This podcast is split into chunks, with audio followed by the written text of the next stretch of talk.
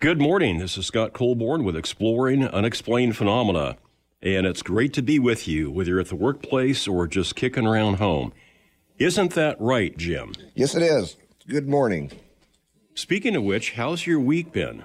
Pretty good. Survived another week. Short week, three days. So, This is our lead up to um, New Year's, yes, it is. uh, our last show of 2018. Time flies when you're having fun. That's right. Yeah. Have you tried the coffee yet? Not yet. I'm about to. It smells wonderful.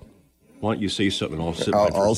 I'll say something while you take a sip on this cold morning. Okay, now your turn. My turn. Okay. That was that was good, by the way. This is some coffee yes. that my, my daughter gave me. It claims to be organic, and uh, I uh, overflowed the coffee pot. Did you really? Luckily, I had a little bit of extra time this morning because I came out in the kitchen, and I saw that the pot was full. Then I looked, and it had dripped down to the floor, Oh my and gosh. so we had quite a mess. But Yeah, I hate when that happens. I have a coffee sanitized kitchen floor now, so Well, your floor will be awake. that's right. Yeah. Go juice. Okay. Go juice. Folks, we're, we're grateful to have you out there listening no matter uh, where you are, if you're at the workplace or kicking around home. And a special thank you to my buddy Lon, who's out there. And let's talk with. Uh, that's interesting. Yeah, that's not me. Okay. Let's talk with Charlene with the Capital Humane Society. And uh, this is a segment of the program called Pet Talk. Charlene, this is our last Pet Talk of 2018. I can't believe it. It does go so fast. Yes, we've got really cold weather in Lincoln, so how about some cold weather tips for pets? That's true. It is cold out there. So it's important to remember that our pets can get cold too. Uh, they can get frostbite, hypo, uh, hypothermia. So it's really important uh, that they are warm too. So if you are cold outside, your pet probably is as well. So keep the walk shorter. If you're taking your dog for a walk, uh, you want to wipe off that salt from his paws when you return so they don't crack and get sore. Um, you can consider getting a, a pet friendly de-icer so that it doesn't hurt your Um, and we do have great tips on our website too at capitalhumanesociety.org about um, proper care during the cold weather. This is Charlene in the uh, Capital Humane Society and uh, Pet Talk. So make sure that if, if it's cold outside for you, it's also cold outside for your pets. And uh, we appreciate you taking care of yourselves and your pets. Okay, what's uh, what's going on at the Capital Humane Society? We've got a lot of great cats and some great dogs, um, several rabbits looking for homes. So we hope that people will come to our Pieloch Pet Adoption Center and check out these wonderful animals and see if one is right for their family. Weekend for you. Anything special going on this weekend or this week? Uh, we have well, we will be have some special hours. So um, due to the holiday, so we will be closing early on Monday, and we will be closed on New Year's Day. Um, and then we do have some information on our website about um, considering making an end of year gift. Um, and then coming up on January uh, 15th, there's going to be a dine-in fundraiser night at Don and Millie's. So again, checking out our website and um, flipping through those first couple of uh, pictures will help you get a good idea of some of the things going on. Do you ever worry that when you come back in after the holiday, the animals have just had a wild New Year's Eve party? it's possible, yeah. Uh, well, hopefully they'll all be safe and warm and, and sleeping well in their temporary homes while you guys are enjoying the holiday. Right, and hopefully many will be celebrating in a new home. Cats and kittens for adoption. So we'll start with cats and kittens. We have Baxter as our first cat. He's Baxter. 12 years young, a neutered male, a very handsome buff tabby cat, big and uh, ready to be adopted. The picture is of him Oh, kind of yeah. hiding in his cubby there, but he does come out and stretches and rolls and reaches for you. So he is um, looking for a family that will give him lots of gentle head rubs and a loving home. Oh, that's a beautiful coloring, and it looks like Yes. he'd be easy to see in the dark, too. Yes. Is the cat today? Baxter's the cat today, huh? Yeah. Hey, Baxter, how you doing? Huh? Good-looking guy. Who's going to join you? Leonardo is next. great name for a great cat. He's about a year old and he has long fur. Um, he's also a bigger cat, very handsome, ready to find a home with people who want to have some fun, just like he likes to, and then curl up and snuggle and watch a little TV together. It looks like he's sleeping off a holiday party.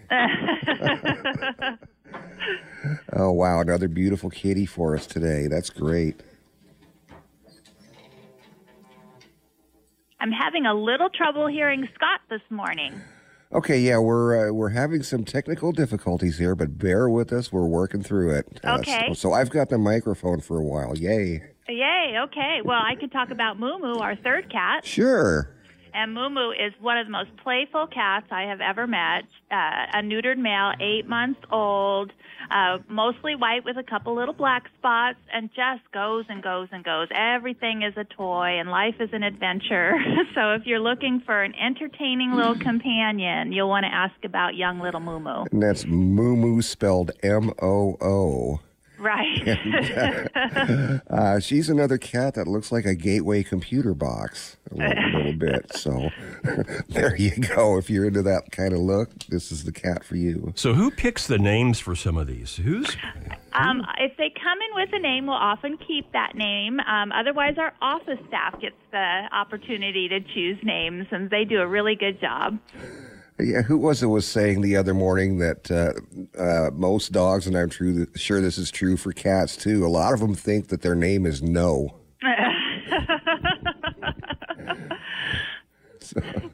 okay? So we've got uh, Baxter, Leonardo, and Moo Moo, Uh huh. and ours open again this weekend. We will be open Saturday and Sunday at our Pieloch Pet Adoption Center from 11 to 5:30. Okay, Scott Colborn with Jim Shorty. And uh, this is Charlene with the Capital Humane Society. Now we go to Dogs for Adoption. We have Ella and Hugh, and they are tiny, very shy chihuahuas, a year old, just the littlest, sweetest things. They're they're dogs that you definitely want to plan to carry rather than walk very much. Um, they're very bonded, so they are looking to be adopted um, together so that they can continue their friendship. Um, and they are just terribly shy, so they are looking for a calm, quiet home without children. But we know they'll be just perfect for someone. What a cute pair. yes. Ella and Hugh. And again, compliments to the photographer. That's that's a fun picture. Yes. Big ears and a happy face.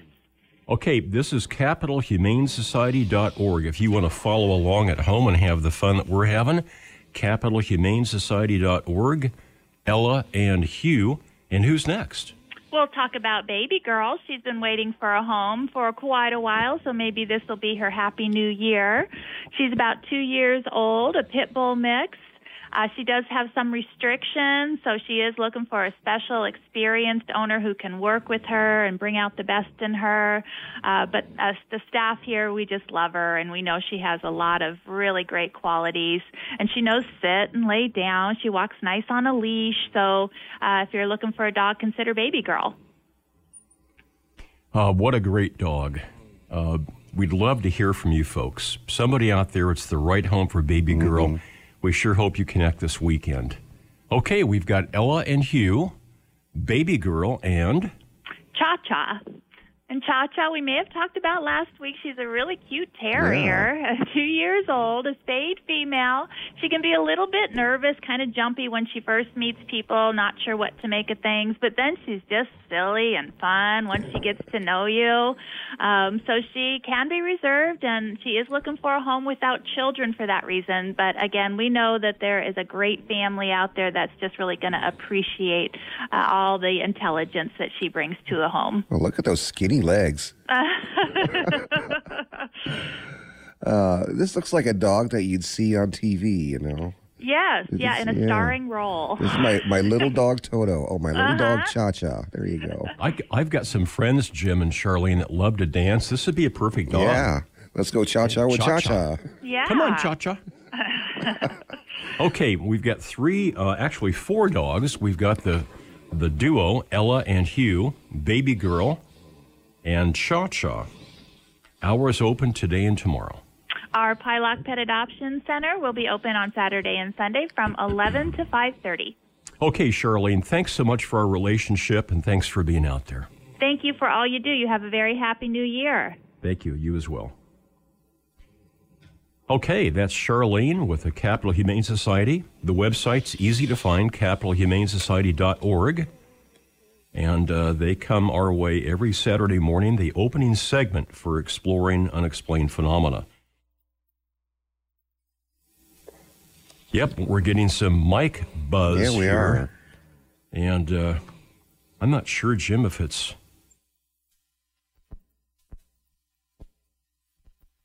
There it is. You're not hearing things, folks.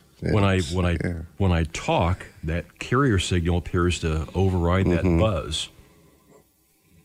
And when I don't talk, the buzz is back. Well, we know that the noise gate in the processor is working at least. Boy, you know what? Back in the old days, I used to really appreciate a buzz, but anymore I don't. I don't. I don't like a buzz, except Except the coffee buzz. or organic coffee. That's good. That's called Go Juice. So you're not a total buzzkill. No. Uh, so, any quick fixes, Jim, the engineer, that you might think about the the buzz Oh, here? uh, no, I'm uh, I'm not at all familiar with the wiring in here. My uh, engineering days are, are long over, long past. what was the No Time for Sergeants Andy Griffith's solution? Spit in the microphone. And then whop it with your hand and yeah. hello. Uh, I saw that movie not too long ago. It's pretty funny. It is great. It is hilarious. Okay, I'm just going to be quiet just for a couple of seconds, and we'll see if the buzz comes back. There it is. Jeez, God. Our special guest this weekend, Buzz. yes. Actually, yeah, this is a this is the fifth Saturday of the month. So we don't have a, a middle segment guest. don't. Jim, it's just you and I Just us. and the the thermos here. Can we handle the strain? Uh, let's talk about the new year coming up. Okay. Our special guest that we're going to have on in about uh, 15 minutes is Carol Fleet, and the theme this this program is a new year, a new you. We'll also talk about coping with the holidays. For some people, it's a wonderful time of the year. Other folks, uh, it's a hard time to get through because of all sorts of things. So we'll talk about that. A new year, a new year also is about setting uh, resolutions that are uh, realistic, that are appropriate, uh, and that really work. I mean, um, I would, I have no interest at all in skydiving. So, for example, I Yeah. wouldn't, I wouldn't say, okay, I'm going to skydive in You, 2019. you wouldn't jump out of a perfectly good airplane. I have friends that do that. Uh, God bless them. Many happy returns and, and good landings, but no, I have no interest. Uh, so there's a lot of things that we don't want to do that we shouldn't set as our, you know, as our uh, as our resolutions. So we'll talk with Carol Fleet. She's the expert. And a new year, a new you. Uh, looking back over 2018, we've had uh, a number of great programs. We have. And uh, this is sort of a little bit of a commercial for the show here. Virtually all the there's that buzz again. Virtually all these guests, Jim, we call using a prepaid phone card. And the reason why we do that is because we want to take that financial burden off of KZUM.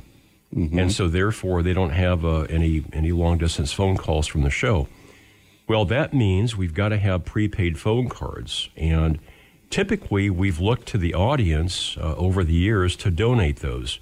Uh, we are extremely in short supply as we speak. And uh, I think uh, we're not quite scraping the bottom of the barrel, but we're, we're pretty close. And so, if you'd like to donate a prepaid phone card, a brand that we use a lot, that we've got a lot of familiarity with, that's actually a good purchase for you as well, is ZapTel, Z A P T E L. And of course, uh, uh, this is not a commercial for their company, but uh, that's what we use for the program here. And it's easy to, to find, and you can send me the information via uh, an email, and therefore I can uh, use that phone card and call our guests around the world. So we like Extreme Talk USA and Extreme Talk International. Probably the best bet would be Extreme Talk USA because we have more USA guests. Occasionally, we've got some international guests. We've, I think we've got that covered temporarily. So, if you'd like to do a year-end sort of a a uh, not a get well soon thing, but uh, a help your friends at EUP, uh, that would be a great thing. And one of the, I'm going to move over, Jim, because I'm kind of tired of leaning into this microphone. There we go. So, one of the things that, that people also enjoy when they give us a prepaid phone card is they're also helping other people, thousands and thousands of people, Mm-hmm. hear the program both live and through the archive. And so that gift goes a long, long ways. Yes, literally and figuratively. So we'd love to hear that. Um, we'd also love to have any year end gifts to nonprofit, non commercial KZUM. Uh, KZUM Radio is an independent radio station, and they don't get state dollars. They're not the state radio station. Um, to get any funds from the Corporation for Public Broadcasting, we have to qualify every year. And uh, the first year they did this, we, we looked at each other and said, What? Raise 300000 We've never done that before. Well, we did We sure did. because of the generosity of our listeners. We here at KZUM have the best listeners in the world. Yes. We do. Um, the Exploring Unexplained Phenomena program, we can boast, because it's the truth, that it's the longest running paranormal talk radio program in the world. And some of our listeners out there can actually go back to almost that first year of mm-hmm. broadcast. They've been with us that long. So we'd love to have year end gifts to KZUM Radio. And it's interesting, it's so so easy. Go to kzum.org and you'll see a donate button right there. Yeah. And you can do it, bingo, and get that done. So the Zaptel phone cards for the show, and then overall, KZUM Radio, those donations would really, really be appreciated. There's that. yeah, You just have to keep talking. or just take my mic down when I'm taking a breath here, huh? I'm going to reach, That's a lot of work. grab my coffee here. So it doesn't do it when I stop talking, just when you stop talking. Oh, there it is. You're pointing at me, so I, I Yeah, guess because I'm hearing Yeah, that when you talk, the noise gate kicks out that buzz. So the secret is you and I have to Mm-hmm. we, keep we have to talking. keep talking. No, and I've switched Well, microphones and now. this this is radio, so we probably should be talking anyway, right? yes. Yeah. We have the we have intelligent pauses. On our Yeah. show, we don't have to have the commercial AM banter that is the guy that is so wound up that you can imagine how he is with his wife and kids at home. you know, the carnival barker. Nope, we don't want that. Or, uh, So- or or the morning show hosts that tell jokes that aren't that funny. You know, I mean, Mm-hmm. face it. Come on, folks. So yeah, we do have uh, at times intelligent conversation. Sometimes. This is a program that um, I don't know the descriptor I wouldn't use would be down home, but it's relaxed, it's laid back, it's conversational. Um, one of the hallmarks that, that I like, Jim, is the fact that uh, this is entirely natural. We're You like know? the guy next door. Well, we're exactly Yeah. the same as when we talk to people on the street. Sure. We don't have a an alter ego that we jump into. So we've had great programs through 2018. I feel blessed uh, to be at the helm here with my buddy Jim, and, and at times Colleen comes to help us. And you guys and gals out there, I'm, I'm blessed and grateful for our relationship. So we're going to continue for uh, quite a while, maybe another 34 years. Boy, wouldn't that be something? Yeah. To set a, a Guinness World Book of Record for 68 years for the show running. That would be great. Better, Or eat, better eat your Wheaties. Yeah. Okay, coming up next week, we've got Patti Conklin, and she's our first show of the new year. She's written a book called God Within The Day God's Train Stopped. Now, Patti is probably not listening to us right now because you know where she's at? No, where is she, she? She is on a cruise. Oh, awesome. And um, when I checked in with her yesterday with her Facebook page, they had gone from, get ready for this, 15 foot swells to 30 foot swells. Oh, So she said it's not appropriate to walk. I would say so. And so I thought to myself, well, people on that ship, they've got to eat. You can imagine what the galley looks like Mm-hmm. with those guys and gals down there trying to prepare food with that. I mean, it's a huge, it's just absolutely, it's like two or three city blocks, Mm-hmm. but it still is going to be subject to the roll of the of the ocean. And Rock it's and going to roll, have, yeah. It's going to have a lot of yin and yang and pitch and so she's going to join us. The plan is that she will be either at port or near a port. Uh, we don't want to have her use the ship to shore Oh, no. phone line because you know what that is? That's something like $16 a minute.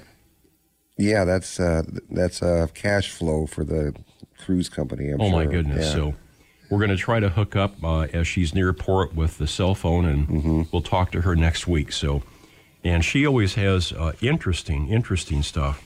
She's the medical intuitive in the modern tradition of Edgar Cayce, who can literally talk to people that are thousands of miles away and tap into their um, energy, their character, who they are.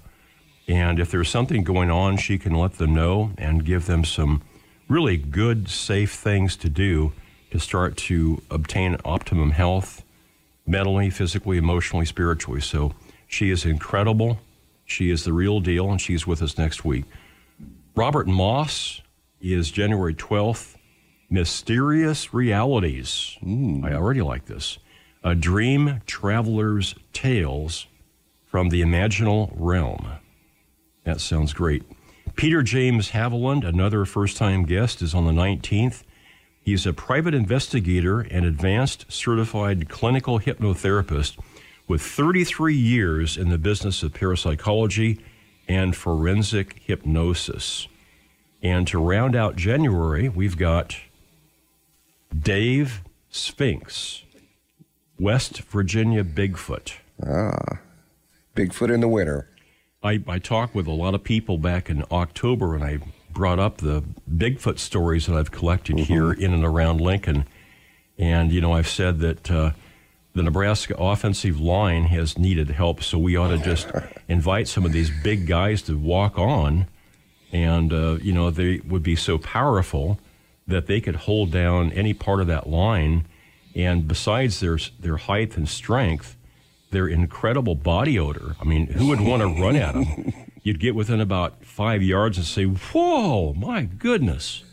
and you'd try to, you know, avoid them. So uh, we had. I'm going back to February of 2018. We had an interesting Bigfoot report from uh, way northeast Lincoln on uh, that would be 84th Street, uh, almost a Waverly Road. Hmm, that would be Uh, out near where I work. Clear, clear out there. Clear out there. Yeah. Um, It was a snowstorm, and the guy was driving very carefully. A, um, I don't know what you call a multiple group of deer, um, covey, flock, herd, herd. Yeah, we'll just say herd. A herd of deer ran across the road, and so he slammed on the brakes to avoid hitting the mm-hmm. deer and partially went off onto the shoulder, but he got control of the car. And he watched these deer run down into a field. This is during a snowstorm. They ran toward a grove of trees, and then suddenly, like one of the penny arcade games or a pinball machine, as a group, they did a right angle turn and ran hard from those trees. And then he saw a dark shape that came leaping out of the trees, running after them. Wow. Well, besides Jim, the buzz, now we have. The garage door. Is that a garage door? I don't know. It's uh, It, Sounds like it's coming from that area. Yeah, it almost sounds like a chainsaw. We have a, a basement with uh, parking in it, and uh, there's a garage door right underneath us that uh, gets kind of noisy sometimes. So I've got also a friend on Facebook this morning that um, posted a, a, really interesting story, and I'm looking forward to talking with her about this. Mm-hmm. She lives down in the Florida area and was driving apparently on a street and approached a a guy that was jogging in the bike lane. And as she got closer, all of a sudden her radio cut out and she heard a feminine voice say um, something like, Is that him? Yeah, it's him. Hmm. And it really kind of spooked her. So I'm going to try to talk with her more today and find yeah. out. Maybe I can report next week. Report next year. Next year. hey, should I take? Well, I'm going to take the bottom of the hour Let's break. Let's do that. And uh, we have the buzz. We have the the chainsaw going. Interesting I mean, way to end the year, don't you think? What what else? No, we shouldn't say what else because no. there is a what else. We Be careful what you ask for. okay. we, are, we are still on the air. We think. We think. Okay, Scott Colborn with Jim Shorty, and you guys and gals out there, we are exploring unexplained phenomena. And uh, if you'll stay tuned, we will be right back after this.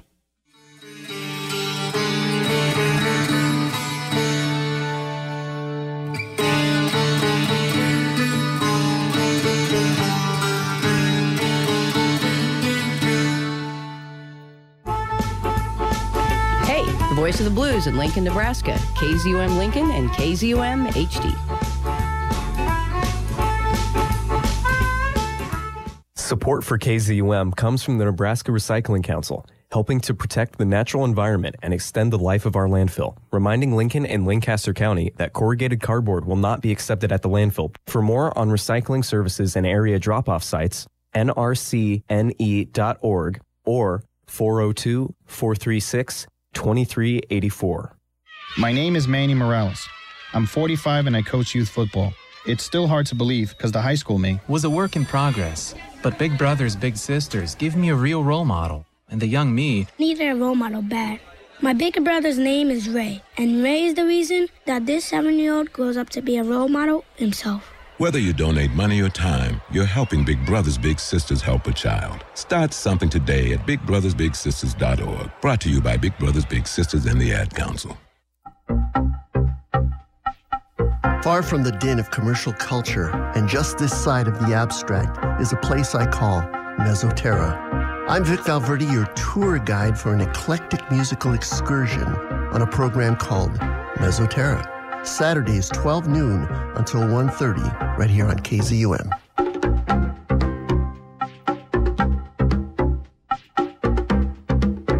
This program is made possible in part by a grant from the Corporation for Public Broadcasting.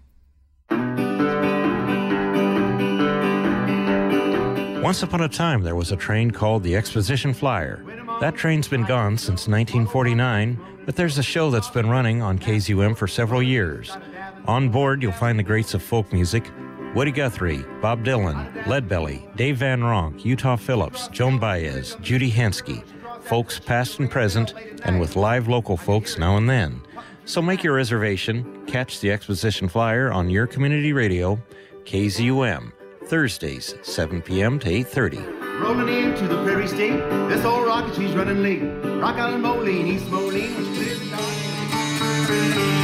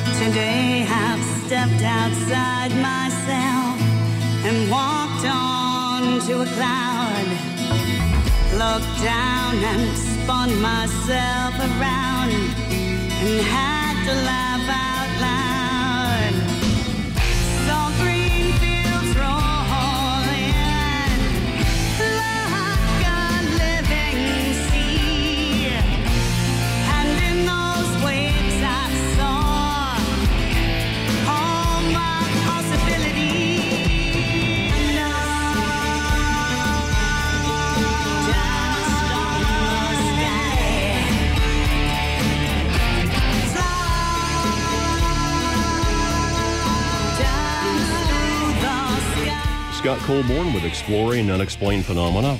I'm back with the other microphone now, so I don't have to bend over the, the console here. And I'm going to just say howdy, and then I'm going to be quiet here. Yep, and there's the buzz again. So I've just got to keep talking. Jim or I have to just keep talking. Yeah. We'll tag team. Your turn. Hey, I know I know whose turn it is. We've got a great guest with us, and we have the chainsaw going in the back. We're not going to say what else can happen because there is a what else. So, uh, our special guest is Carol Fleet. She's the author of the brand new book, Loss is a Four Letter Word, a bereavement boot camp for the widowed. In previous books, when bad things happen to good women, getting you or someone you love through the toughest times, happily even after, a guide to getting through and beyond the grief of widowhood, and Widows Wear Stilettos, a practical and emotional guide for the young widow. And she is a dynamic speaker. Uh, she's uplifting, and it's always fun to talk to Carol Fleet.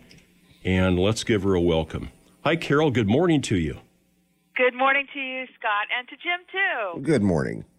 And what part of the world, Carol, do we find you in? I come to you from very sunny but not so warm Southern California. Not so warm. Not huh? so warm. hey, It let's. is not so warm. I know Uh, you Nebraskans are going to start giving me a hard time right now. Yeah, let's talk. I think my thermometer said 16 when I left the house today. Yeah, I, I well, took. and, and ours, ours will probably say 60 before the day is done. I'll take some of that. I took my uh, I took my dog for a walk late last night, and it was ten degrees with a wind chill of minus three.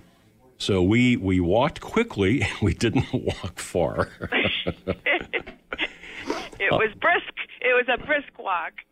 so I- I sort of set the stage for us, Carol, uh, in terms of uh, a new year, a new you, by talking about um, practical things that we can focus on that are attainable, that are realistic, and not something that we don't necessarily want to do or something that we really can't do. For example, I uh, said, you know, I've got friends that happily, joyfully jump out of airplanes and and parachuting things, and I have no interest at all in doing that. So that, that won't be on my, my list for 2019. Um, but so, how does one go about if they're going to make any sort of uh, a list? How does one go about doing that? Well, first, well, and I, by the way, as an aside, I join you with the whole jumping out of a plane thing. Um, it's a miracle to even get me on an airplane in the first place. Why would I want to jump out of it? Uh, I, I'm not that person either. You know, this is the time of year when we're all getting pelted with the. It, it seems like endless ads and commercials that are all designed. They're going to help you start the new year right, and it's all the same worn out, been there, tried it, gave it up stuff. It's, you know, eat less, work out more, quit this, start that, spend less, save more, get out of debt forever. But first, you got to go hit that one day sale that happens every week. It's the same thing. And like you said, we tend to set the unattainable or the untenable or something that we're almost setting ourselves up for failure. The great thing about the new year is that it gives all of us a psychological clean slate. And it also gives us the opportunity to examine the impact that the last year has had on us, particularly if you suffered any kind of loss or life adversity. And when I say new year, new you, that just means that if you don't like where you are right now, where, and you don't like where you are on your healing journey, whatever you're healing from, now is the time to resolve to take control of that healing journey. And there's there- there's a lot of different ways that you can you can do that that don't involve losing 30 pounds in five days. Which sounds good to me, actually, but but again, it's it's the it's, what you're going to do for yourself that is actually achievable and can actually make you feel better and make you look forward to the new year instead of dreading the new year. hmm Um, resolution number one acknowledge that I am still here.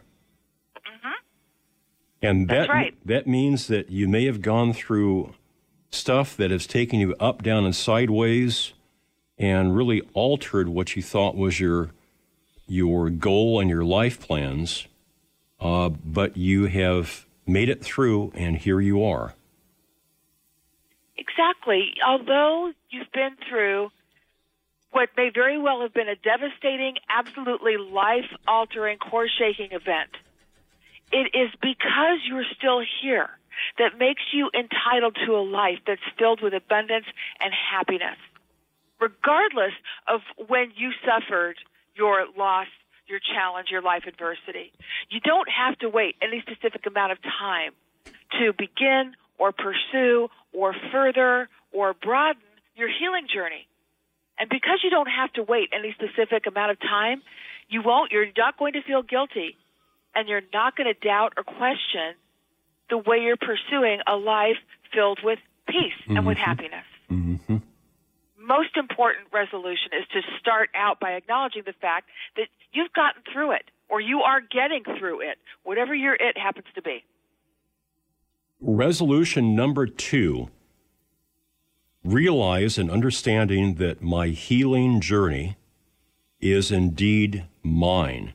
And Carol, we could do program after program just about this one because y- we've got we've got so many people around us that that are well-meaning, well-intentioned, that love us, that um, want to fix us, and they want to jump in with suggestions um, that sometimes may be appropriate, many times are not, and um, it really muddies the water. We we need to own it. This journey that I'm on is mine. And that's so important because, you know, well meaning or otherwise, what when other people try to influence your healing journey or start out sentences with at least or you should or you shouldn't or why aren't you, it causes the person on the listening end of that sage wisdom to doubt themselves. And you first of all, you got to be really careful who you're listening to, and we'll we'll probably touch on that later on in the show. But what other people are doing is they are using their framework to try and couch your healing journey. And the big problem with that is they aren't you. That's a huge issue. You're you're you. They are them. And they are using what they think would be the way that they would react or the, the healing journey that they would design to influence you. And the fact is, they're not in your skin, in your body, in your house, living your life, in your shoes, with your set of circumstances. So, owning your own healing journey is incredibly important. And it's, you know, that, that sounds obvious. But the sad part is, is I spend a lot of time pointing out this what should be obvious fact. Your healing journey doesn't belong to anyone else, and it can't. Your healing journey also it can't be compared to anybody else or any other experiences, including people who are in the same boat as you. You even you know I I was widowed. I never once compared my healing journey to that of other widowed, but boy does it go on in our community a lot. Every experience is unique. It's individual, which means it's not subject to comparison. Your healing journey is not fast and it's not easy. You can't hurry your recovery. And there's going to be a lot of people around you who wish you would because they don't want to have to deal with all of this muddy water and flux and limbo. Yeah, they're uncomfortable, aren't they? Of course. Everybody's uncomfortable with pain or grief or it's icky. It's it's you know, it's it's not fun. It's it's not happy. So let's not deal with it. Well, that's not helpful. So what we need to do is truthfully honor however and whatever we're feeling rather than let the opinions that around that surround us dictate how we should be feeling or what we should be doing. We have to honor, pay honor to how we're feeling at any given moment. And especially during a time of loss, those feelings are all over the place. They're, it's not linear. It is not point A to point B. And you have to honor where you are in the moment. Yeah, I had friends back in uh, 2000 that had encouraged me to go to uh, my class reunion that was taking place that year. That was the same year that my wife and I uh, had separated, and I was still going through a lot of that stuff. And I simply didn't want to go to this, what would have been a celebration for most people, and have to go through, you know, person after person trying to catch them up and saying, you know, I'm not doing too good, but I'm going to be okay eventually. And and uh, so I just said, yeah, I'm not going to go. So I skipped it that year. And you are right to do so because, well, first of all, when when you go through a life altering event, and certainly divorce is, you know, that that's if it's it, it's got to be in the top five Yeah. uh, of, of traumatic events. Um, it is exhausting to tell the same story over and over. Whether it's you know you've lost someone, or somebody in your life is very ill, or you've suffered a divorce, or what it is, it's it's psychologically exhausting to have to go through that over and over again. And at a reunion, that's what we ha- well, that's what we do. We are re- we are rehashing our lives, and that's normal and that's fine. But the great thing is, is that for most of us, reunions come along every five years. I just celebrated my reunion last summer. Which was your, Uh, 10th reunion? I love you. For all you from Lakewood High School that are listening right now, quit laughing. I can completely hear you. Um, thank you for that. But you know, when when I lost my husband, which was uh, uh, which was also in 2000, and they had started a, as it's still going on uh, to, uh, up to now, an annual all alumni picnic. It wasn't just one class; it was it's all alumni. I didn't go, and I didn't go for a very long time after that because I, just the thought of facing a phalanx of people and having to explain what happened and how he was diagnosed and how and the, the journey and the it was it was exhausting to even think about. Mm-hmm. So you're right to honor where you were in that moment for that reason. That So- was a, it was a wise decision on your part. Thank you. Uh, we've all got to realize that our journey is particular uh, to each of us. And um, you're going to have folks, you're going to have well meaning people out there saying stuff like, um, you should be over him or her, and or, oh, I thought you'd be done with that. Whatever it is, if it was a, a physical situation, if it was a health situation.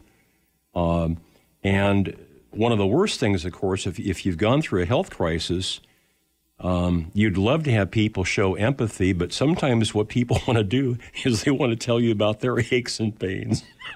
well, that, and that's usually preceded by "I know how you feel." Mhm. Because when I went through my divorce, or when I lost my spouse, or when I was diagnosed with thus and such, and that's the problem with the whole "I know how you feel" phenomenon.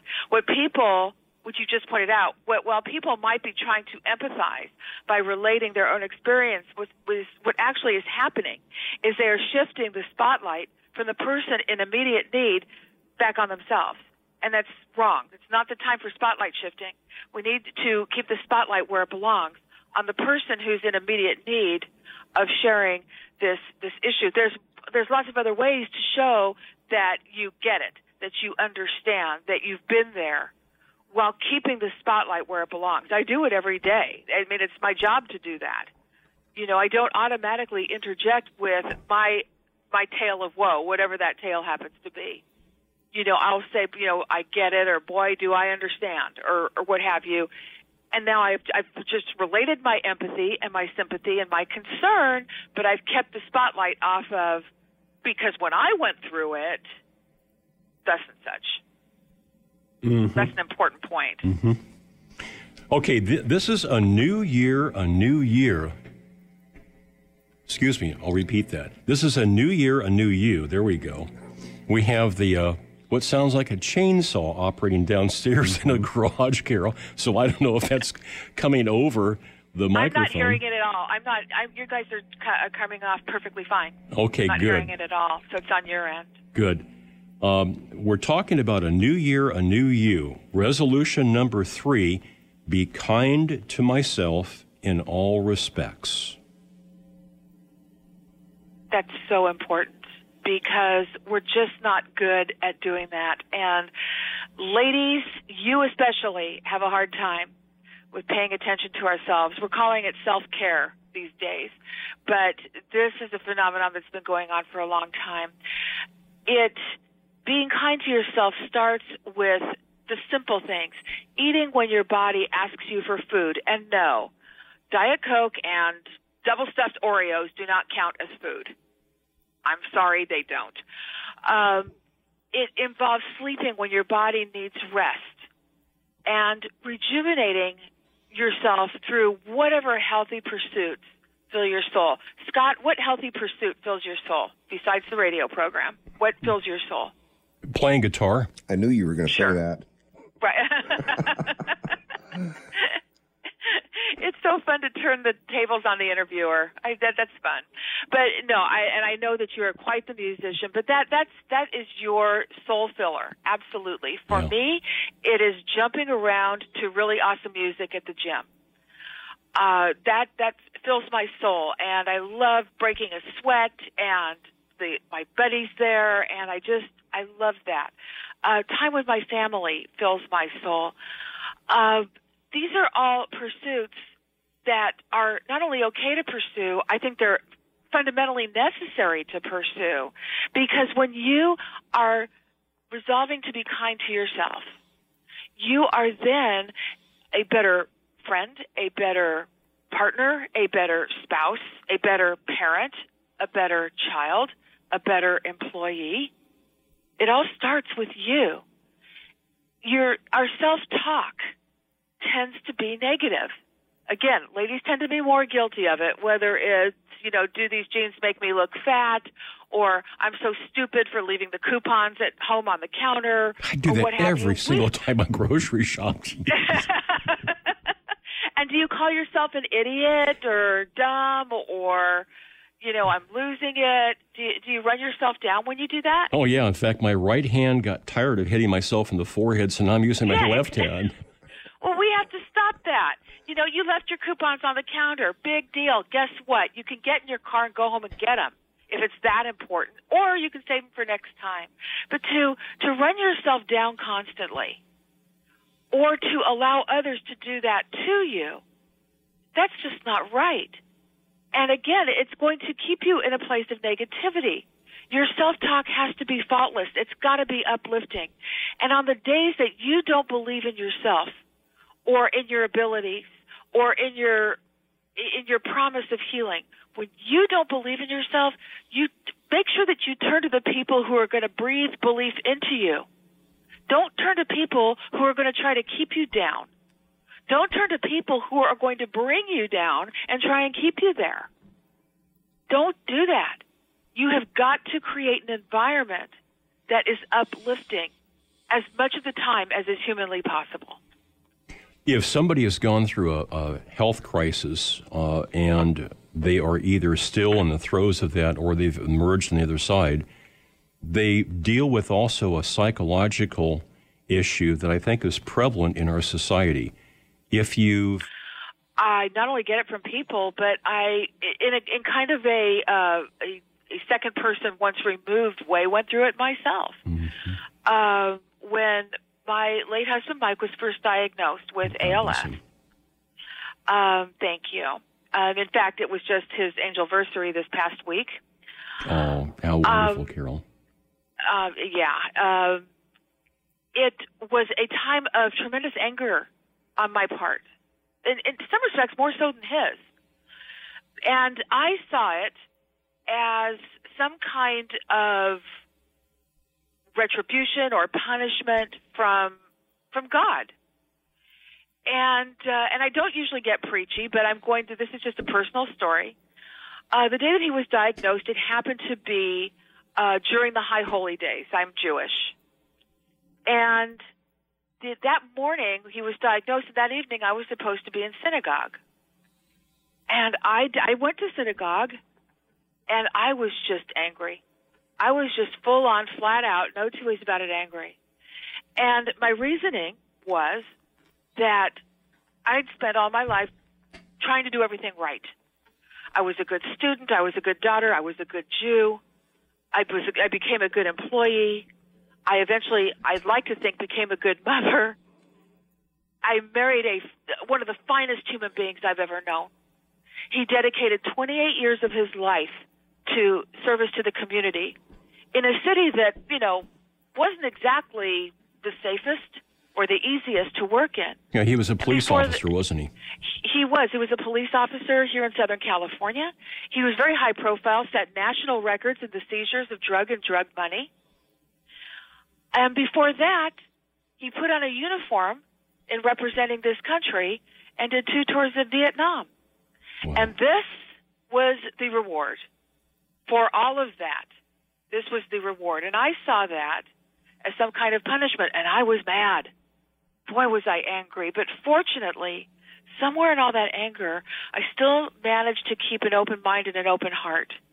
And what I did was I turned back to my own faith and I did some education, uh, self educating, and I finally figured out that it wasn't God or the universe or any other perceived higher power. Nobody was th- thinking of a way to mess with the Fleet family. It's just that sometimes in the lottery of life, we draw a ticket that isn't that isn't a winner. We draw a ticket that isn't happily ever after, not the way we perceived it anyway. And all we can really do in a situation like that is deal with what we've been handed in the best ways possible and seek out positive ways to do that. Now, I'm not saying that I, I learned all this and the skies parted and the angels sang, and usually in my head it's the Hallelujah chorus when they, or Ode to Joy. but um,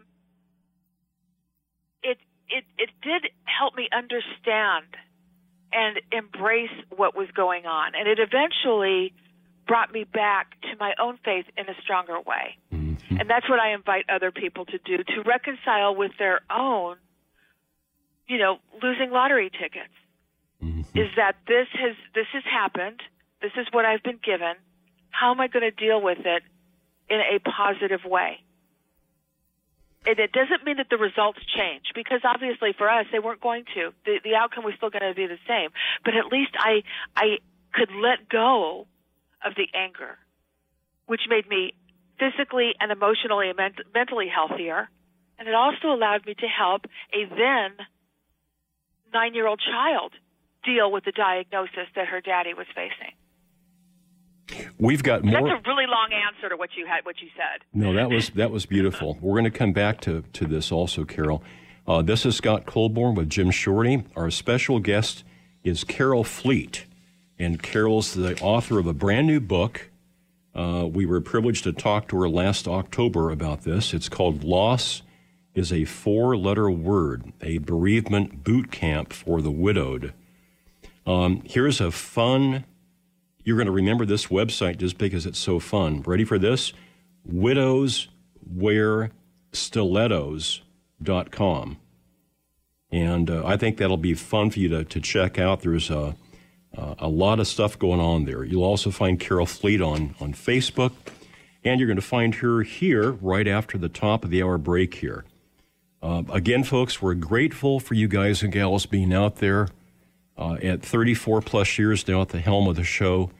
It's so fun to talk to people like Carol every week and know that, that we're able to reach a lot of you out there, no matter if you're at the home or your workplace, and hopefully impart some things that, that really help you and are a benefit to you. It may be personal discovery, it may be extraordinary experiences, but we always try to have people on like Carol uh, that we're going to say, Boy, I'm glad I listened. So, guys and gals out there, we really appreciate you. Thank you so much for all that you do. And stay tuned for more conversation with Carol Fleet right after this.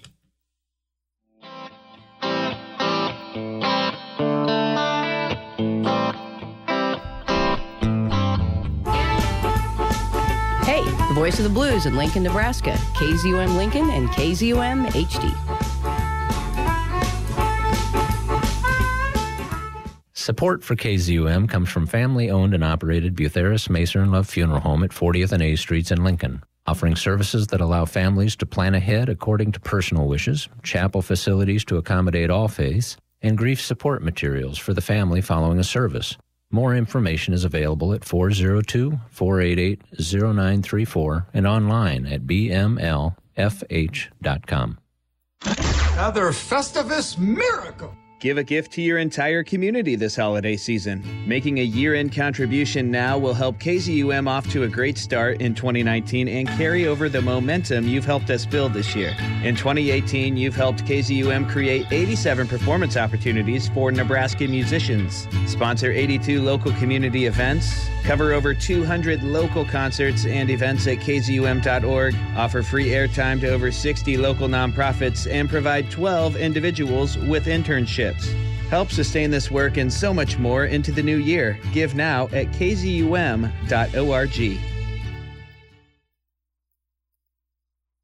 Support for KZUM comes from the Haymarket Farmers Market, thanking its patrons and vendors for this past season. Vendor inquiries for the 2019 season at 402 435 7496 and LincolnHaymarket.org. The full moon lights the silver rails winding around dark mountains and over steep gorges of jagged rock and one freezing cold rushing black mountain river. I wish there was enough time to describe all of the funny twists and turns that led up to now, but there isn't enough time because there's a ticking clock and the two passengers we care most about don't know anything about it. To see what happens next, visit read.gov to read The Exquisite Corpse, a riveting adventure pieced together by Jon Scieszka, Shannon Hale, Daniel Handler, and other popular authors. Explore new worlds. Read. Brought to you by the Library of Congress and the Ad Council. Far from the din of commercial culture, and just this side of the abstract, is a place I call Mesoterra. I'm Vic Valverde, your tour guide for an eclectic musical excursion on a program called Mesoterra. Saturdays, 12 noon until 1.30, right here on KZUM.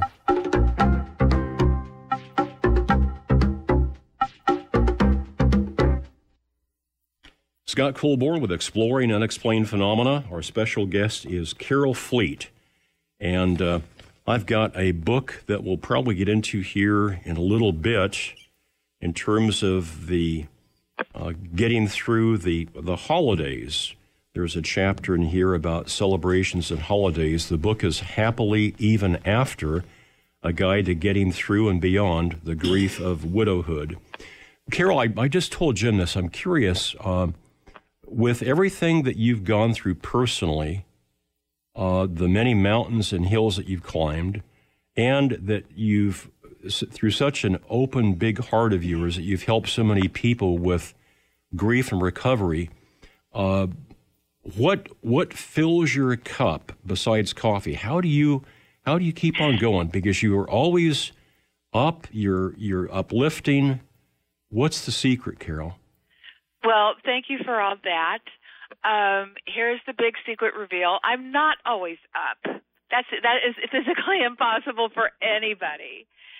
Is uh, is to always be up because um, you know I in one of the books I talk about putting on a front, which many of us feel the need to do, and sometimes it's necessary. We have to put on a front because we are uh, at work or we are at our kids' school, or we are hosting a radio show, or we are in, in some form or fashion we don't we, we don't have the ability at the moment to give in to a down moment, bad news, uh, a new challenge.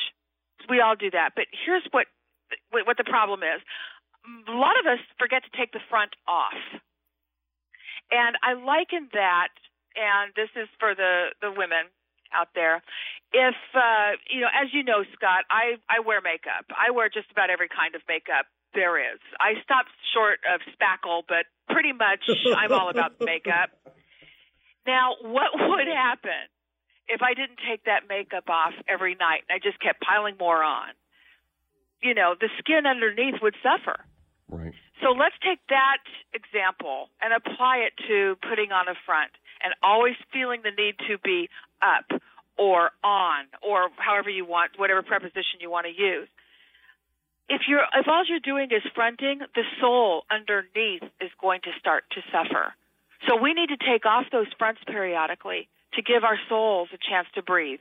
And it's okay to acknowledge the fact that, you know what, today I'm feeling kind of quiet. I'm feeling a little down.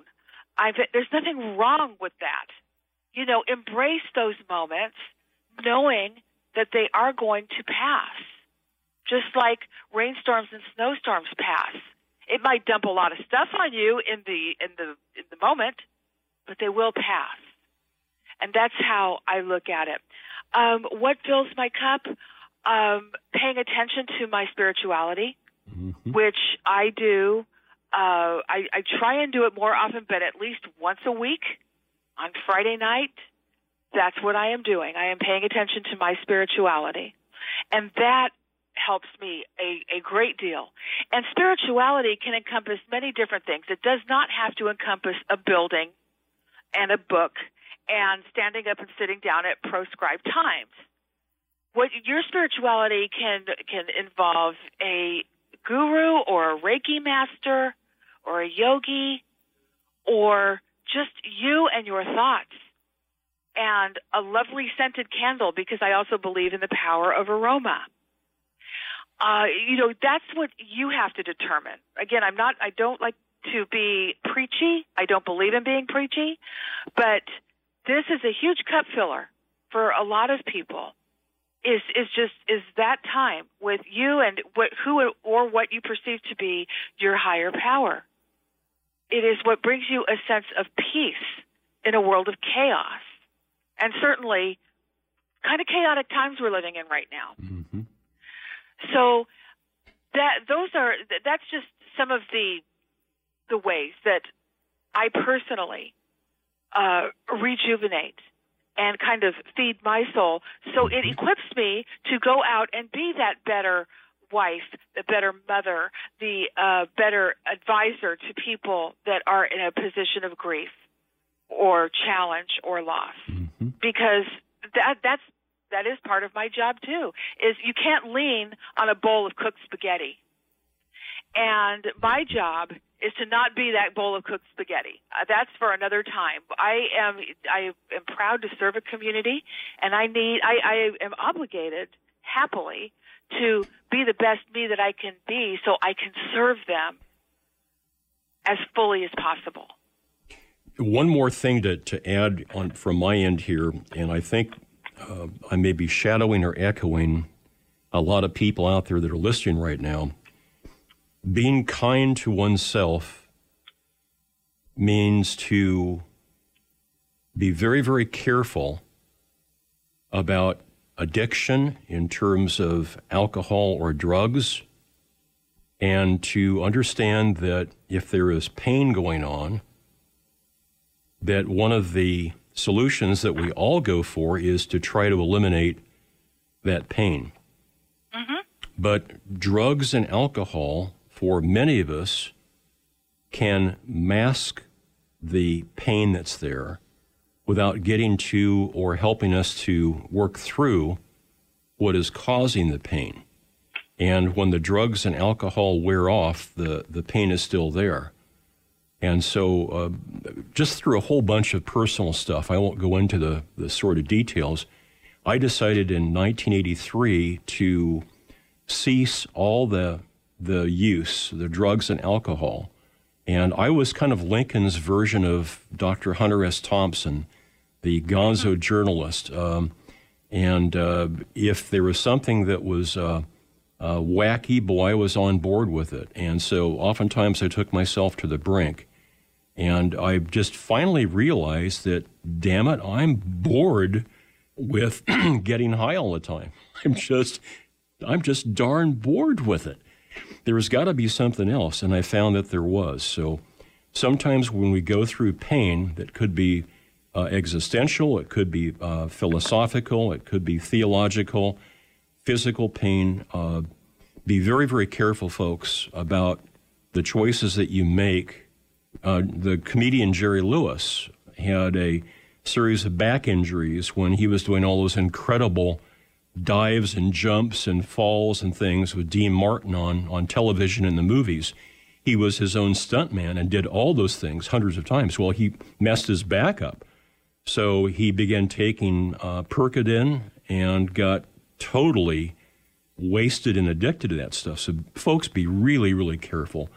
The what works for me again may not work for other people, but uh, I've I've found that there is life after stopping using, and sobriety is a wonderful thing because it leads to uh, serenity.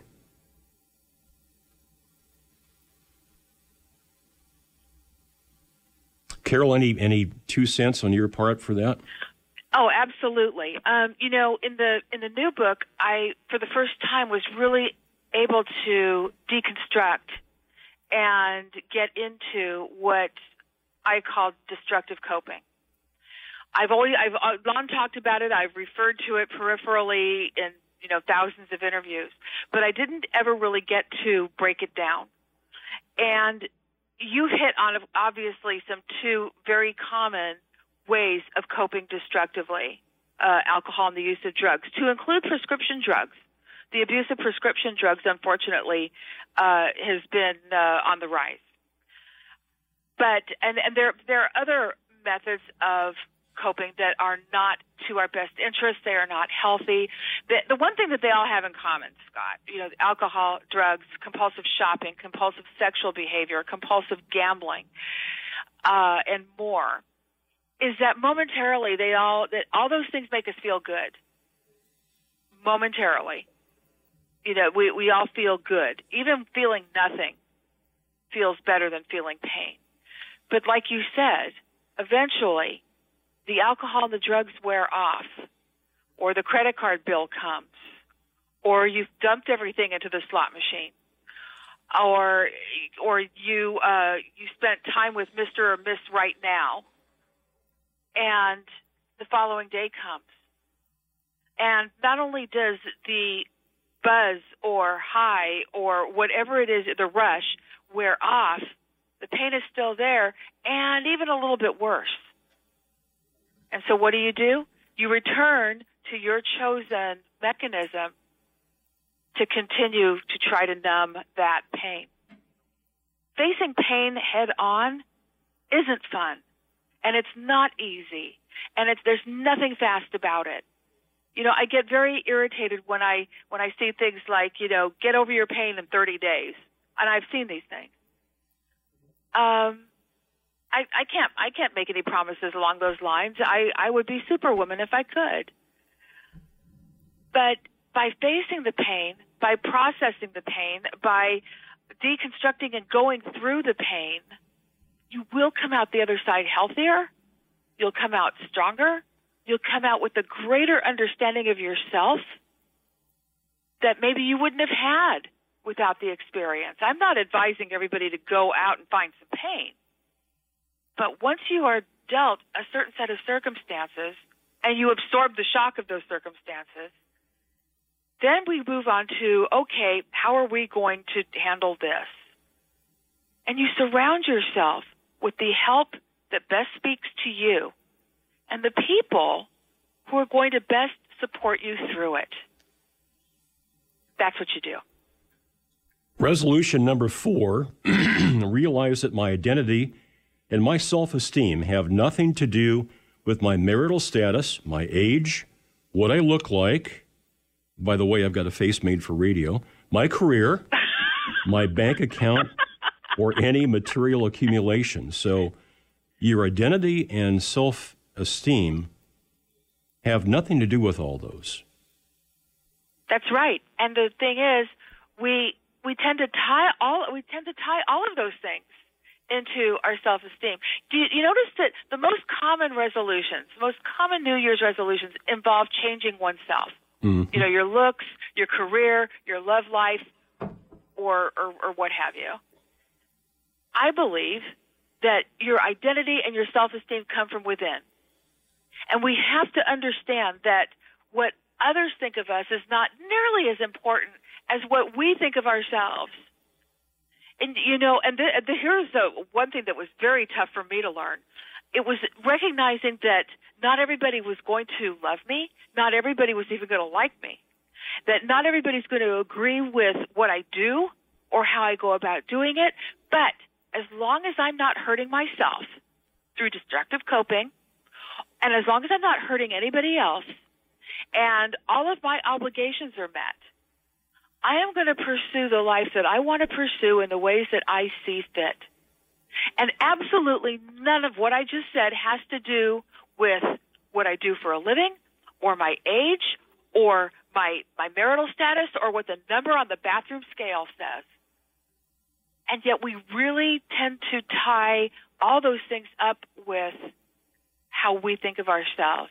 And I think has to stop. hmm Here's a case in point, and I, I don't want to be um, uh, uh, gender specific or patriarchal because I think women, when you hear me out, you can easily flip this analogy to your perspective as well. But I have met um, incredibly beautiful women before that uh, take my breath away, make it hard for me to talk around them because I just turned to mush.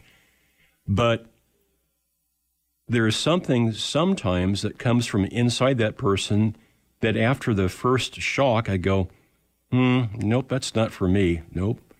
I have met other women that have not been in that category. They're not drop dead, beautiful. They're not uh, glamour stars, but they radiate something from inside their being that I and others are attracted to.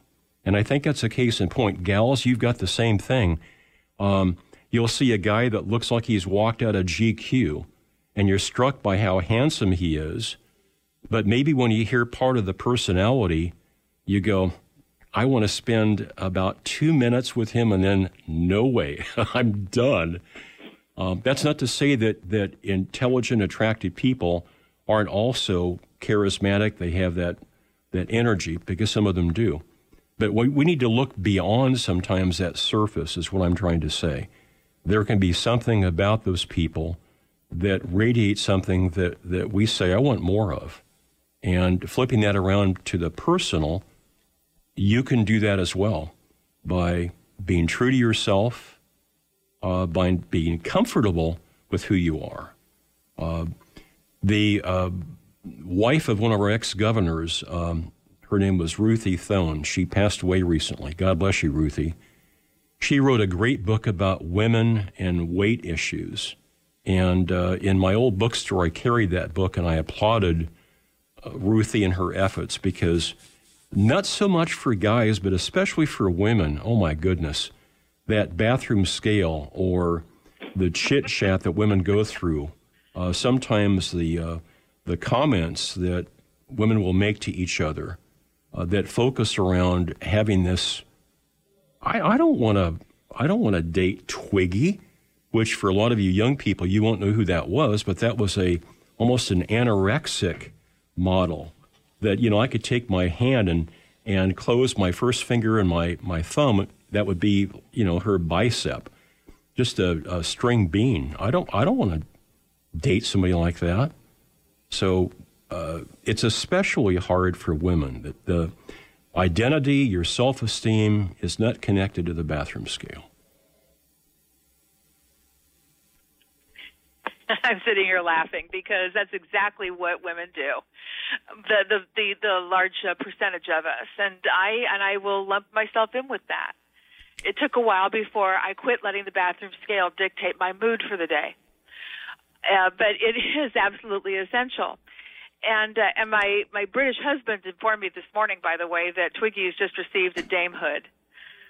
I'll be darned. So yeah, so there you go. Um, but you're absolutely right, Scott, in that we uh, tie, and it's it has a lot to do with the environment that we're in today. You know, uh, 30 years ago was bad enough with the commercials and the magazine print ads and you know dictating what the ideal woman should look like when we know that less than 1% of the population actually looks like that. Now, these days you throw in things like selfies which wasn't even a word 15 years ago. And you throw in social media and then you throw in the filters and the Photoshop and all this stuff. And even, you know, the you know, actors and actresses will come out and say, "See that picture of me? That's not me." Yeah. They they will they will be absolutely 100% honest about it. And we have to remind ourselves that the images that are getting uh, that we're getting pelted with aren't real. They aren't true. I mean, they're airbrushing knees off of people. People have knees. It's a necessity, and they're airbrushing them out because knees aren't attractive, apparently. Wow. So we yeah we cannot let that become part of what dictates our self worth, our self esteem, um, how you know we, we're going to allow others to uh, to to make opinions of us based on these things. You know, my mom many many years ago told me. Um, you know, if you're if you're pretty, if you're attractive, that's great. But 15 minutes after people get over that, you'd better have something to say. Yep. And that's exactly what you're saying, Scott, in more words, is that no matter what the person looks like on the outside, at some point in time they're going to open their mouths. Yeah, I, and then, and then it becomes a, a, a, then it becomes about character. I dated a woman about six years ago that was incredibly beautiful. Uh, but the conversations that went any deeper than uh, what's for dinner, what do you want to do, were just almost non existent. And there was part of me that immediately said, um, okay, the, the beauty and the attraction is fun, but I, there's something that's not being met here. Something's lacking. It's true. I mean, if somebody hands you, it, it might not mean the same to boys as it does to girls, but you know, if you get something in a little teal blue box with a silver bow on it, and Mhm. it says Tiffany on the box, boy, is that exciting. And then you open the box and there's nothing inside the box. That's not fun. That's not, you know, so it, it's the same thing. There's got to be something on the inside. And when we work on the inside and the inside radiates out, it, you are going to be the most attractive person in the room, and it doesn't matter. All the rest of it doesn't matter. The, all the makeup in the world doesn't compensate for lack of character, lack of integrity, lack of decency, lack of uh, curiosity about the world around you. It doesn't won't compensate for a lack of humanity or empathy. It it, it simply doesn't matter at, at the at the end of the day. I am far more concerned with a person uh, their their intellectual curiosity, their their curiosity about the world around them, what they have to offer, what they want to offer, and that has nothing to do with a checkbook balance or what they look like or what they do for a living or what kind of car they get into every day. Folks, this is Carol Fleet, and she's the author of a brand new book that came out this fall. Loss is a four letter word, a bereavement boot camp for the widowed. Her website is widowswearstilettos.com. And when we come back, we're going to condense a number of these resolutions so that we can get to holidays and celebrations and things. But this is one, when we come back, uh, one of the resolutions I want to talk about everybody that's listening right now has in your periphery, either in your family or in your neighborhood, in your workplace, a toxic person. And how we choose to limit time with the energy drainers or toxic people. We'll come back and talk about that with Carol Fleet. Jim Shorty's here. I'm Scott Colborn. And of course, you guys and gals are out there. Thank you to all you folks who've been listening for weeks, months, or years to not only exploring unexplained phenomena for 34 plus years, but to this incredible radio station, KZUM Radio, independent, nonprofit, non commercial, just the way you like it. I always say, Jim, that, that the folks that listen to Exploring Unexplained Phenomena, we love the space between their ears. Mm-hmm. And we'll be right back with conversation with Carol Fleet right after this.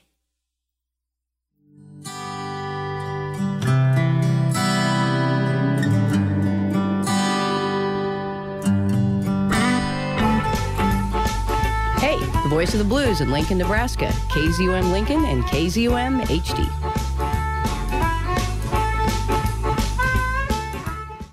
Support for This Week in Lincoln comes from the Bay, the Bourbon Theater, Duffy's Tavern, and the Zoo Bar. This is live music happening this week in Lincoln.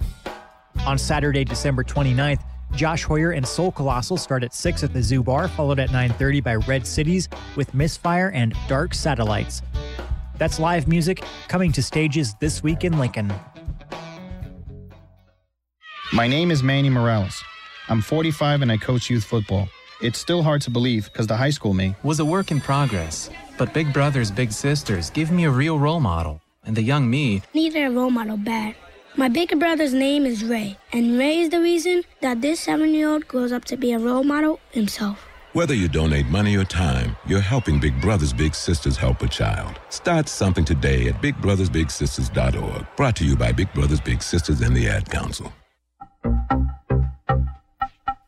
Far from the din of commercial culture, and just this side of the abstract, is a place I call Mesoterra. I'm Vic Valverde, your tour guide for an eclectic musical excursion on a program called Mesoterra. Saturdays 12 noon until 1.30 right here on KZUM.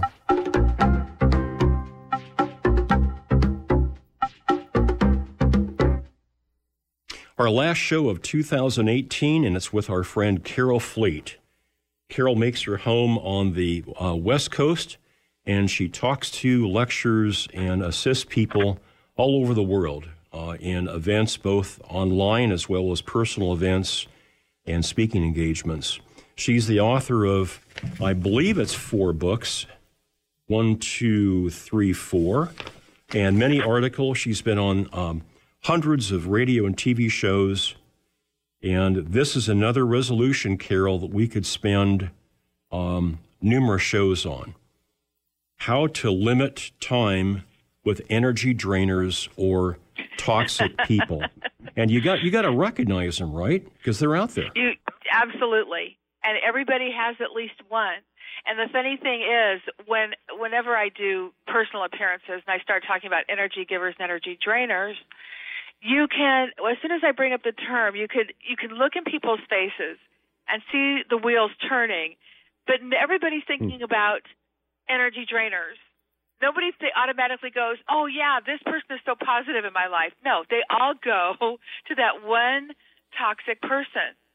They all go to the mushroom that's growing in the rose bush, and it's it's it's kind of funny in a way that everybody just immediately goes toward the negative. But it's it's true. Let's let's first break down what Scott and I are talking about with energy givers and energy drainers. Start with the energy givers. Scott Colborn, energy giver. You know, Oh, uh, super superstar Jim, energy giver. They're Well, thank you. fantastic. They well, you are. Um, they're, these are the people in your life that for whom you are better for having spent time in their space. Okay, they are they're positive, they're super enthusiastic. Their attitude is is contagious. You know, and it doesn't mean that energy givers don't have bad days or challenges of their own. They just don't lend a whole lot of power to negativity. They address the problem, they deal with the problem, and then they move on. They don't let that problem define them for life. Now, on the other hand, energy drainers are just that. They're draining. If you spend enough time with an energy drainer, you're going to feel like somebody let all the air out of your tires. and think about having to, to operate a car with no air in the tires. That's how you feel. When you ask them how they are, when you say, "Hey, how are you?" They're going to tell you, and it's never good. I don't care, you know. Hey, how you doing? It's their job stinks. Um, they have every ailment in the world, all of the time. The dog has fleas, um, and they're they're always always tired.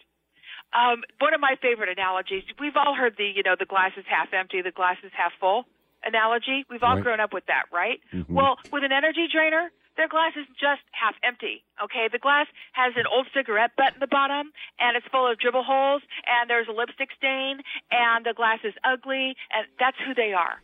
That's what an energy an energy drainer is. And Carol, it's somebody else's fault. Always, Always, yeah. Always. Don't ever accept responsibility for Uh. anything. You know, no, no. The buck stops way over there. It doesn't stop here. Well, Being see, and, around. and and as a problem solver, I kind of look at it like that glass is twice as big as it needs to be. Ooh, I like that. Yeah. I like that. Okay, steel cool line from Jim. Okay, got it. um, being around an energy drainer will bring you down, and they will keep you down. You have to get away from them. Now, I know that sounds really easy. You know, sometimes it, it's sometimes it's not easy. You know, you might work with an energy drainer. You might be friends with one or two of them, and a lot of us are related to them. You know, if you can't get if you can't get away from them entirely, try to limit your time with them, and you must certainly limit any influence that you're allowing them to have on you. And then you get yourself around your energy givers as fast as you can.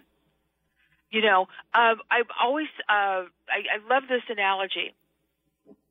Uh, when it comes to your healing journey, again, whatever it is you're healing from, you have to be very cautious about the people that you share your healing journey with or any aspect of it.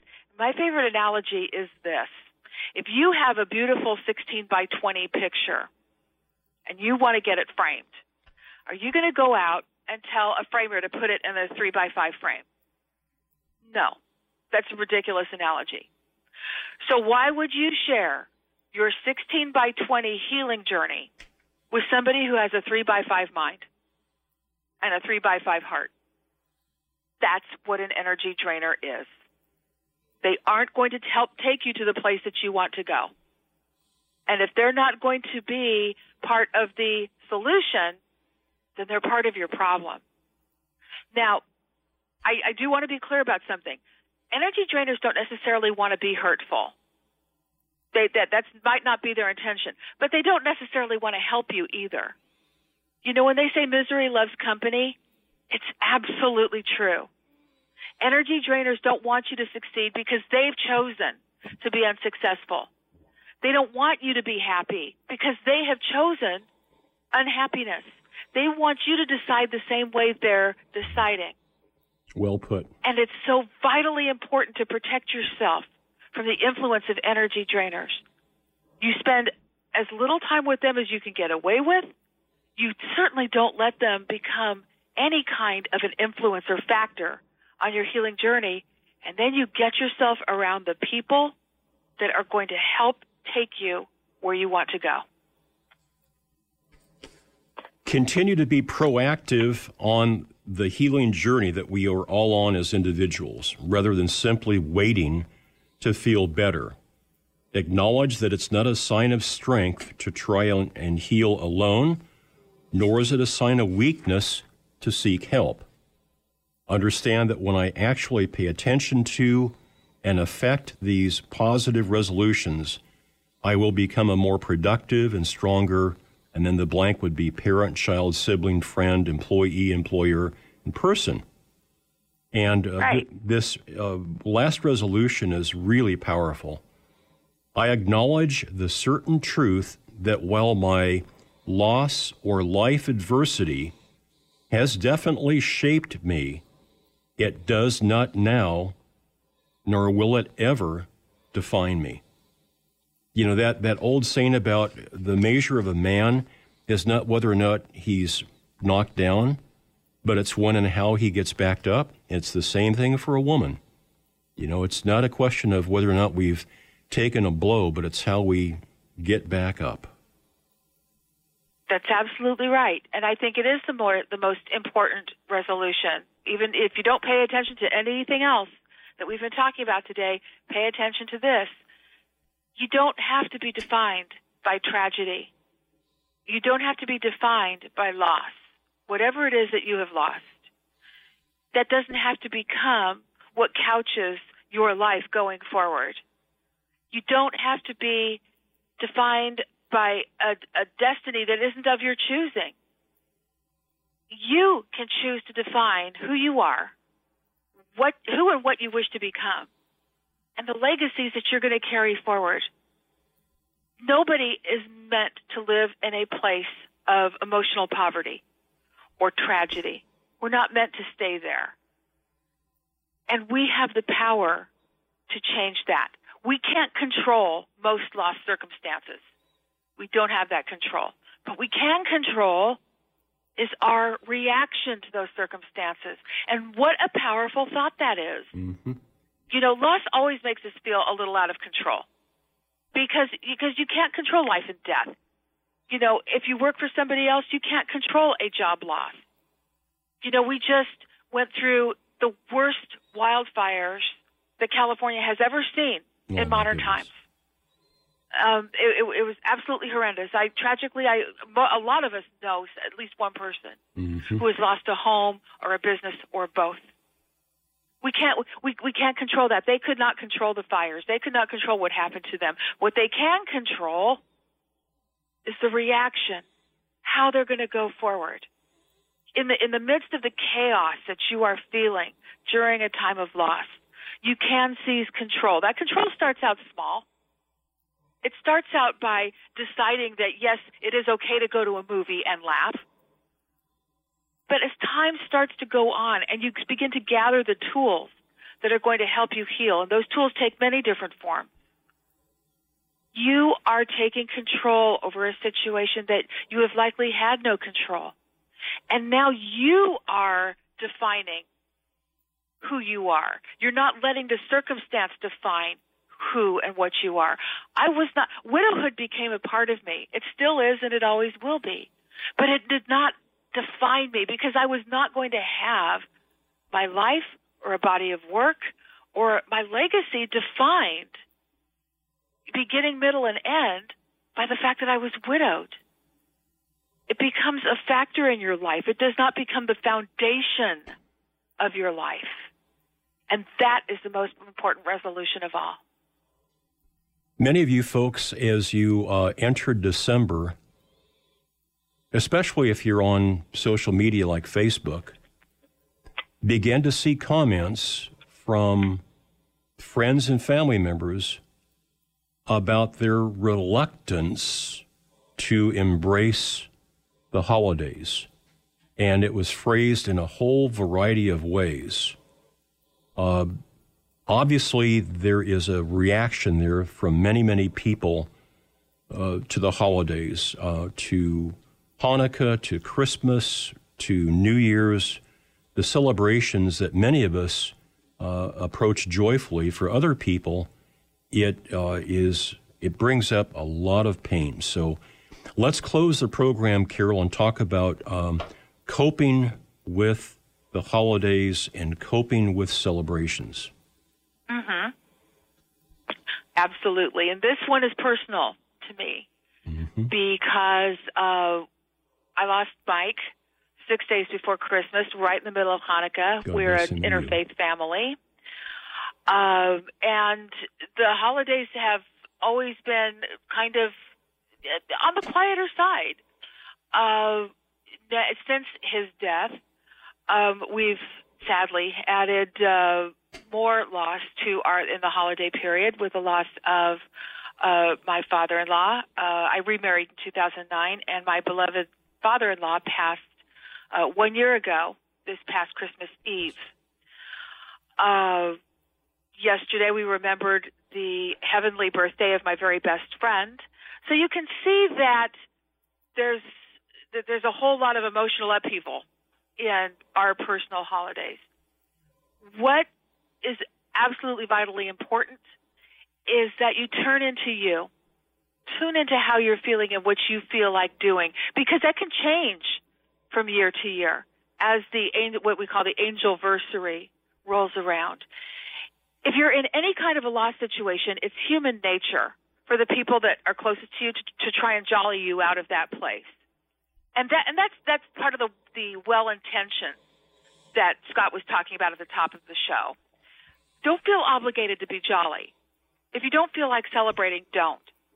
Um, understand that there's a difference between celebrating a holiday and observing a holiday. You can observe a holiday without uh, putting on a party hat or being in crowds of people or, you know, going out and painting the town. You can quietly observe the holidays in ways that will fill that cup and give you a sense of warmth and peace and not a sense of, oh my gosh, I've got to face people. Because that can be overwhelming. There is an exhilaration that one feels when you start to get in touch with yourself, with with the things we've been talking about. That there is uh, the ability for each one of us to change in ways that are uh, healthy, that are appropriate, that are life affirming, that are vital. Uh, we don't need to choose to be mired into old ways of being, old sets of belief that are limiting. At the same time, we need to honor each of our pasts. And one person's healing journey may be, in terms of um, time, may be short duration, another person may be long.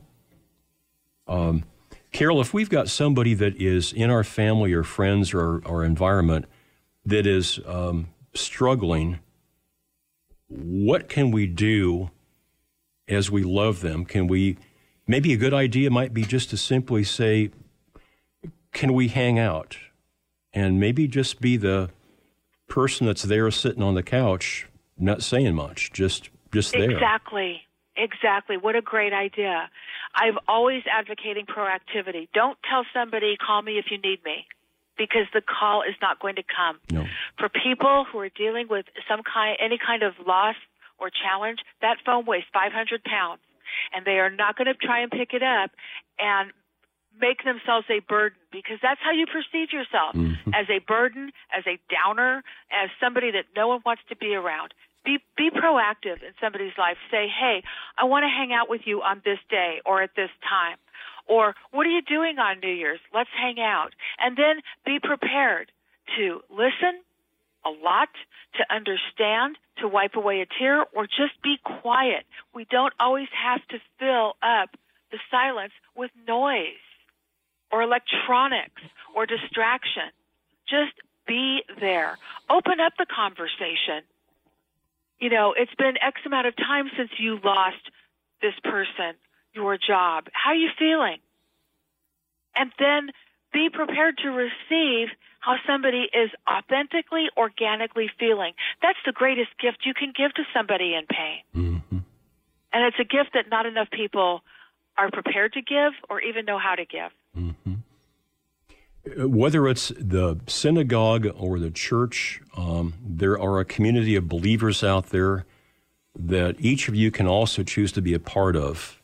Um, it may be vitally important for each one of us to get out in the world. Uh, sometimes just going to the grocery store can be a difficult task for people when they're in mental emotional pain. But you can be with a community of believers of like mind and spirit. And I think there's a synergistic energy present that helps lift everybody up. Um, and that's been, I think, a, an important part of my own journey. Carole, uh, it, it's time that we that we end our, our conversation. I want you to know how much I appreciate you and the work that you do. Uh, there are thousands of people listening, both live as well as through the archive of today's program. And it's my sure knowledge that you've helped so many people by just simply being Carole Fleet. So I appreciate you.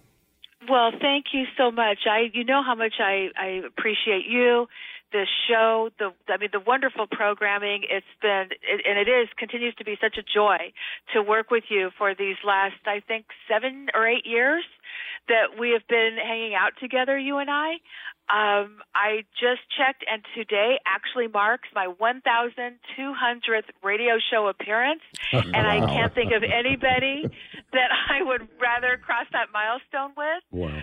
So I I am so grateful to both of you to for allowing me uh, this platform and this time to reach people in need because remember our collective job is to reach that one person who feels all alone and in despair and like there's no help and to for you to help deliver our messages of healing and hope is such a great gift and I thank you for that so sincerely. So the, the grief can be um, losing one's job. Grief can be uh, a health crisis. It can be something familial, something happening within your family. Uh, it can be a relationship that has uh, turned. There are a number of things that we experience as life events, uh, and I can think of nobody besides Carole. There's like distant seconds or thirds but she is the best at helping people to recognize, understand, to integrate and cope with grief, and to emerge on the other side, not by forgetting our past, but by incorporating that and then moving forward, because there's still, for each one of us, is a wonderful adventure that awaits. Carole, Happy New Year, and let's do this again. Let's absolutely do this again and happy, happy 2019 to both of you. Right back at you. Carole Fleet, she's the author of four books. You'll find more information on her website, widowswearstilettos.com. And you'll also find Carole Fleet, that's C A R O L E, Carole Fleet, on Facebook. Loss is a four letter word. A bereavement boot camp for the widowed is her most recent book. Thanks again to Carole Brody Fleet for being with us today. Our final program of 2018. Um, who's up next week, Jim? One of the happiest guys I know, or gals I know. Um, Patti Conklin. Patti Conklin. Patti's on a cruise ship right now, and she just went through 30 foot swells. Mm-hmm. I was sitting down when I read that. I kind of So- held onto the counter as I read that. Wow. Here, here's hoping she's feeling okay. Yeah, she says that that it doesn't affect her, but there are other people on board. I'm that sure, it, yeah, it, it were. So we hope to talk with her next week, our first program of 2019. And uh, so, in closing, folks, again, I'd like to thank you so much for being part of this wonderful Saturday morning. Uh, Jim and I, it gives us a chance to talk with such interesting people like Carole Fleet, to drink uh, good, strong coffee. Good coffee. And uh, to know that, that you folks are out there. So uh, you're part of the Exploring Unexplained Phenomena family. We appreciate you all very, very much. And uh, let's do this again. Yeah. Stay tuned for Vic and Mesoterra. Speaking of happy guys, he's coming up next. He's got a great music program, his final music program of 2018 as well. Yeah. So thanks again for listening. Thanks to Carole Fleet. And until next year, walk in beauty.